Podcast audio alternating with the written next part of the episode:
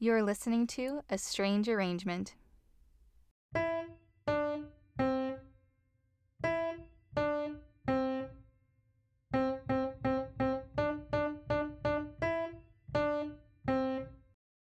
is Hot Cross Buns. 17 humble, uncomplicated notes. No embellishments, no tricks, usually not even harmony. More of a moment than a tune. But in most American classrooms, this song is the student's first major milestone. These 17 notes stand between the young music learner with plastic recorder in hand and the simple yet cherished phrase, "I can play a song," where students see the gravity of their unlocked potential. Then you get older and you forget about it, or you resign it to forever being a song for children, kids stuff. I'll admit it, that's what I did. I was afraid to send the song to guests because I thought it was so simple and so short, and maybe it would be too limiting for an interesting arrangement. So I moved on. I went looking for other, more interesting songs. So then out of the blue, totally unprompted, I get an email from James Fernando, who was one of the guests from season 1, and he said, "Hey, I made this arrangement of Hot Cross Buns for my new album coming out. Do you want to talk about it, maybe on your podcast?" And he sent it to me, and I listened to it, and I said, "Yes, absolutely, because we need to talk about this. We need to talk about how he went from this to this."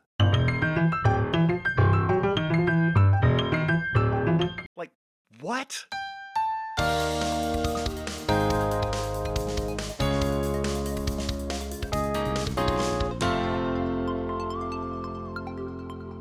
So between living in two different cities and having drastically different schedules, it was tricky planning a face-to-face meeting where we could talk about it.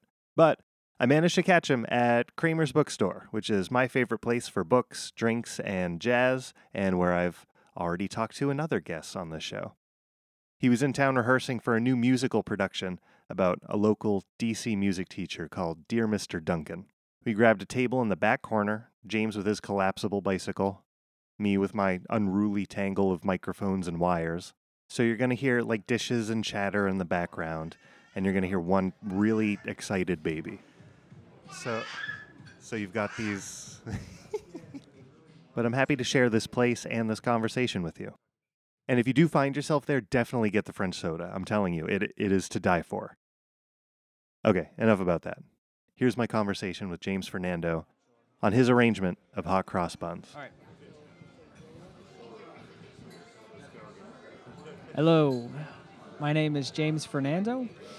I'm a pianist, composer, and electronic musician based in Philadelphia.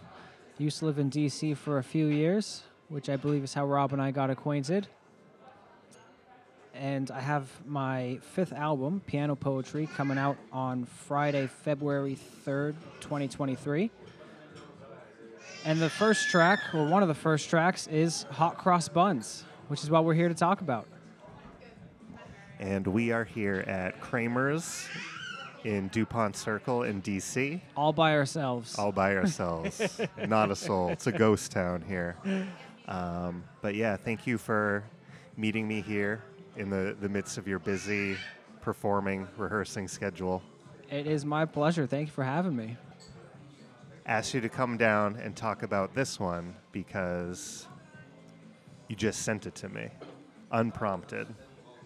And it's Hot Cross Buns of all things. It's just 17 notes alone, usually without harmony. So what was the impetus for taking this, of all things, and turning it into this full-blown, like, full-score, difficult piano arrangement? I've always been really interested in finding intrigue and beauty in things that we would often just gloss over. And I think Hot Cross Buns is one of those pieces. You know, you pick up an instrument, it's likely the very first thing that you might learn how to play, given that it only contains 3 notes. It's this nursery rhyme we've all heard 1,000 times, and most people, you know, you see something like that and you write it off. And I wanted to take on the challenge of reimagining it. I think perhaps in the back of my head, I was thinking a little bit of Mozart's Twinkle, Twinkle, Little Stars arrangement. I always found that really fascinating for much the same reasons.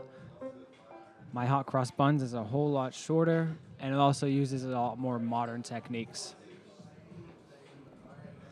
And that brings up an excellent point, too, because a lot of people might not know that Twinkle, Twinkle, Little Star was a Mozart piece, and it's that theme, and then he does 12 variations on it, which are faster and slower and minor key and triplet feel. So when you created this arrangement, it felt a lot like theme and variations with a more modern twist on that style of writing. But is that what you were going for? Is that kind of the idea of the piece? To me, almost all music is already theme and variations. You know, if we just take the, you know, without listening to my version, the version of Hot Cross Buns that we're all familiar with, I think the theme is stated in the first three notes. It's repeated in the next three notes. And then when we get to One a Penny, Two a Penny, that is certainly a variation on, you know, outside of the lyrics, of course, it's a variation on that initial statement in that it's retrograde, and now we've got some repeated notes instead. And I think most music is theme and variations in that way, and that we're taking motifs and developing them and creating a narrative with these melodies. In terms of form, I was also, I think, getting some inspiration from fugues. This work is kind of fugal in nature, in that, you know, that statement is made in one voice, and then a second voice enters and makes the same statement, then a third voice enters and makes the same statement. Meanwhile, the voices that were already in continue to develop and, you know, create this whirlwinds around the actual theme, which is present throughout. But again, I liked to make it a little bit more modern, and I also try not to follow the rules too carefully. If you dive into some of these little details here, you'll see that, you know, maybe I set up a pattern, and then I take a left turn from that pattern, not because I didn't know how to keep the pattern going, but because I thought I could breathe a little bit more life into the music by straying away from it and keeping an element of spontaneity. And I like to think of form in much the same way, that it's really important to me in the amount that, or in the sense that having a form creates an organization and helps you structure a narrative arc to a piece. But I don't feel like I need to follow any specific form very carefully. You're talking about these different lines and these voices and talking about a fugue, which is this contrapuntal music, most famously written by Bach, which is tremendously difficult because you have these different melody lines coming in and doing different things simultaneously. And you only have so many fingers. Yes. And you're trying to balance all of this going on, and you have a very similar thing going on in a very odd time, no less.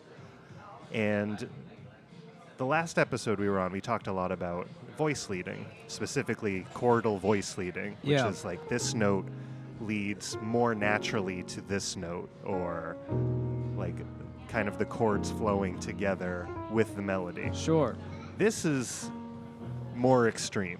This is, you have these different melodic pieces repeating, and they relate to the chord structure that you have, because the chords don't really change too much. I think there's variations on them, or extensions on them. But your voice leading, how do you get all these different melodic parts, these different voices that are happening at the same time, to balance and work together? I think part of that happens organically in when you impose two structures upon each other. There's a part of us as humans that want to put those things together. I think if you and I decided to count down from three and make two noises that we were going to then repeat over and over, it might not sound good, but we'd start to hear how they come together, and the way they interact would begin to make sense. I think that is just part of how we hear music. As far as other aspects of it, I'm always looking towards cadences. I think of music as being lots of tensions and releases, be they melodic, harmonic, rhythmic, metric. There's a few other, routes we could go down. All of the great composers I've noticed create forward motion. Brahms especially, he's the guy who I, had a eureka moment when I was studying a Brahms intermezzo, where they're aware of all of these various tensions and they release them all, but at different points in time. So the only time where all of the various tensions and releases that you could imagine sync up is the final note, because that's when you no longer have any forward motion.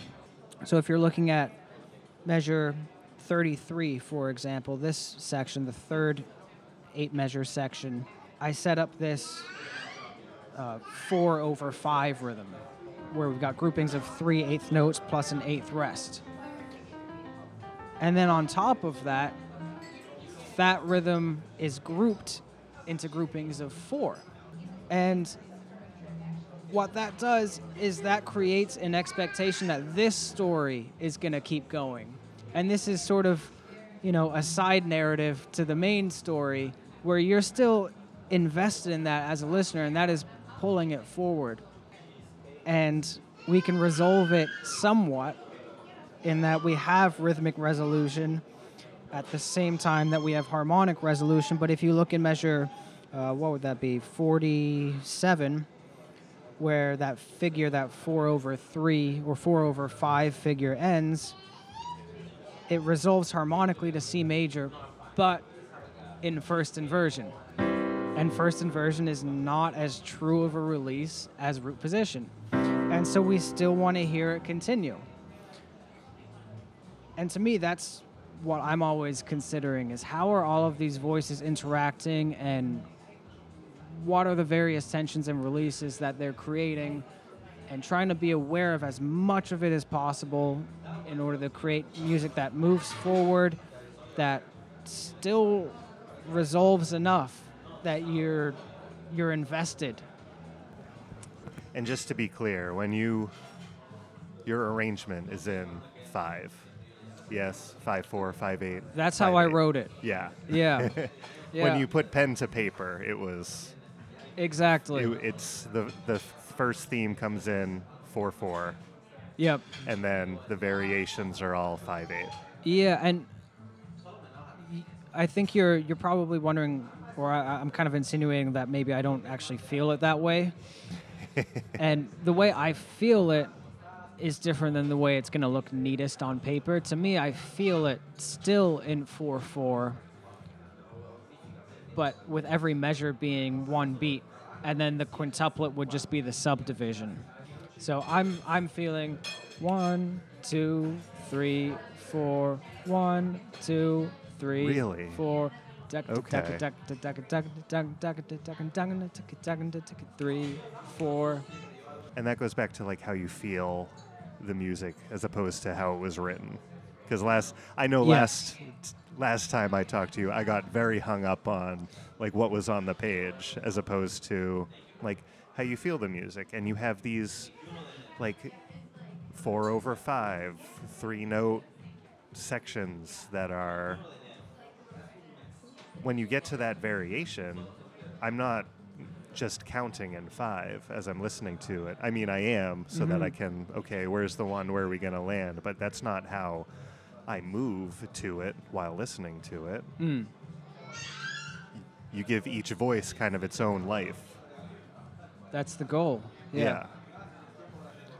So to me, I think it's always anchored within that 4/4 subdivided into quintuplet feeling, and then there's all these rhythmic illusions that I use. So in the the first 8 measures is, as you said, it feels like it's in 4/4.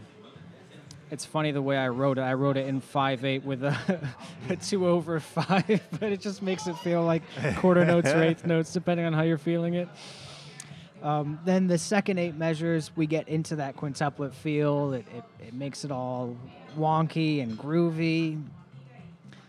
The third 8 measures, we have that 4/5 feeling. The fourth section, we then have a 3/5 rhythm that sort of cuts through it, and we get invested in that narrative as well. Then the fifth section, we have groupings of 7, which just extends that cross rhythm even further. And then I bring it back down, and in those last 2 sections, we're just very tied to that groove that I'm always feeling it in, even though there's these other grooves that are implied over top of it. I guess one thing, I always feel the need to remind myself of this when I get into these very academic conversations, even, in my own head, is that it just has to feel good, and to me, you can quantify academically a lot of things that feel good, right? I think these cross rhythms feel really cool. I think they're really exciting, which is why I was exploring them a lot. But when it comes to how I make all these decisions and how I would suggest, other composers who are up and coming to make similar decisions or different decisions, it's just, does it feel good? Does it sound good? And does it fit the aesthetic that you're going for? And to me, those considerations are always going to trump how much or how cool I think something is conceptually.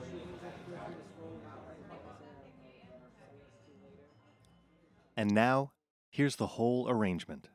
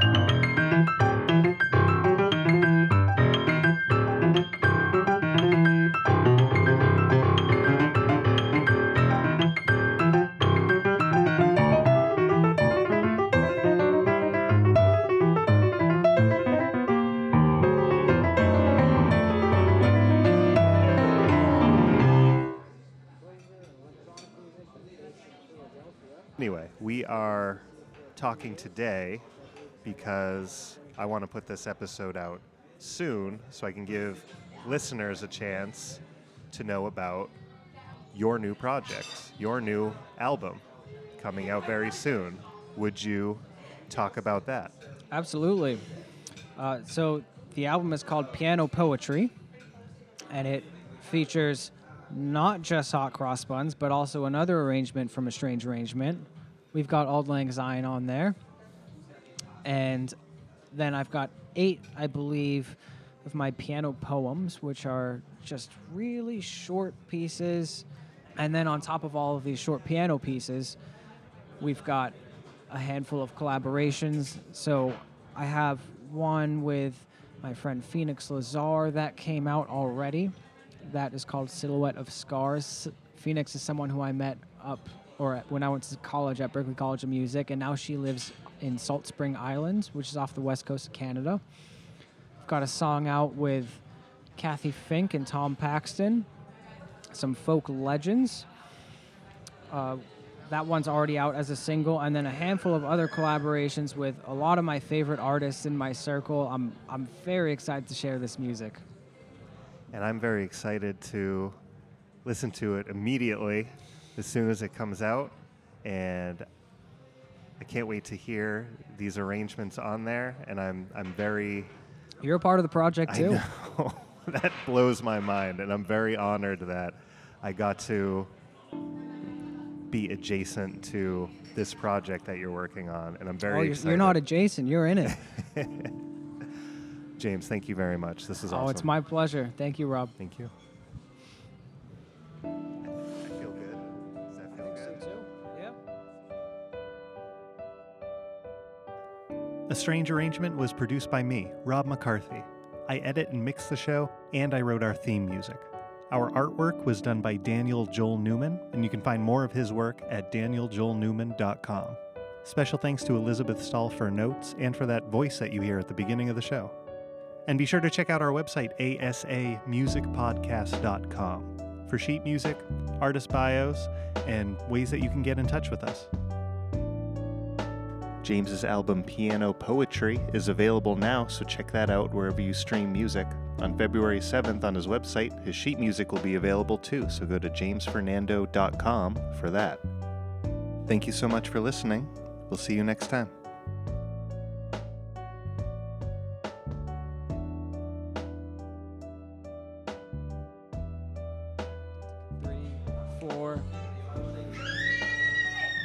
Ooh, the crowd goes wild. They're a fan. They love it.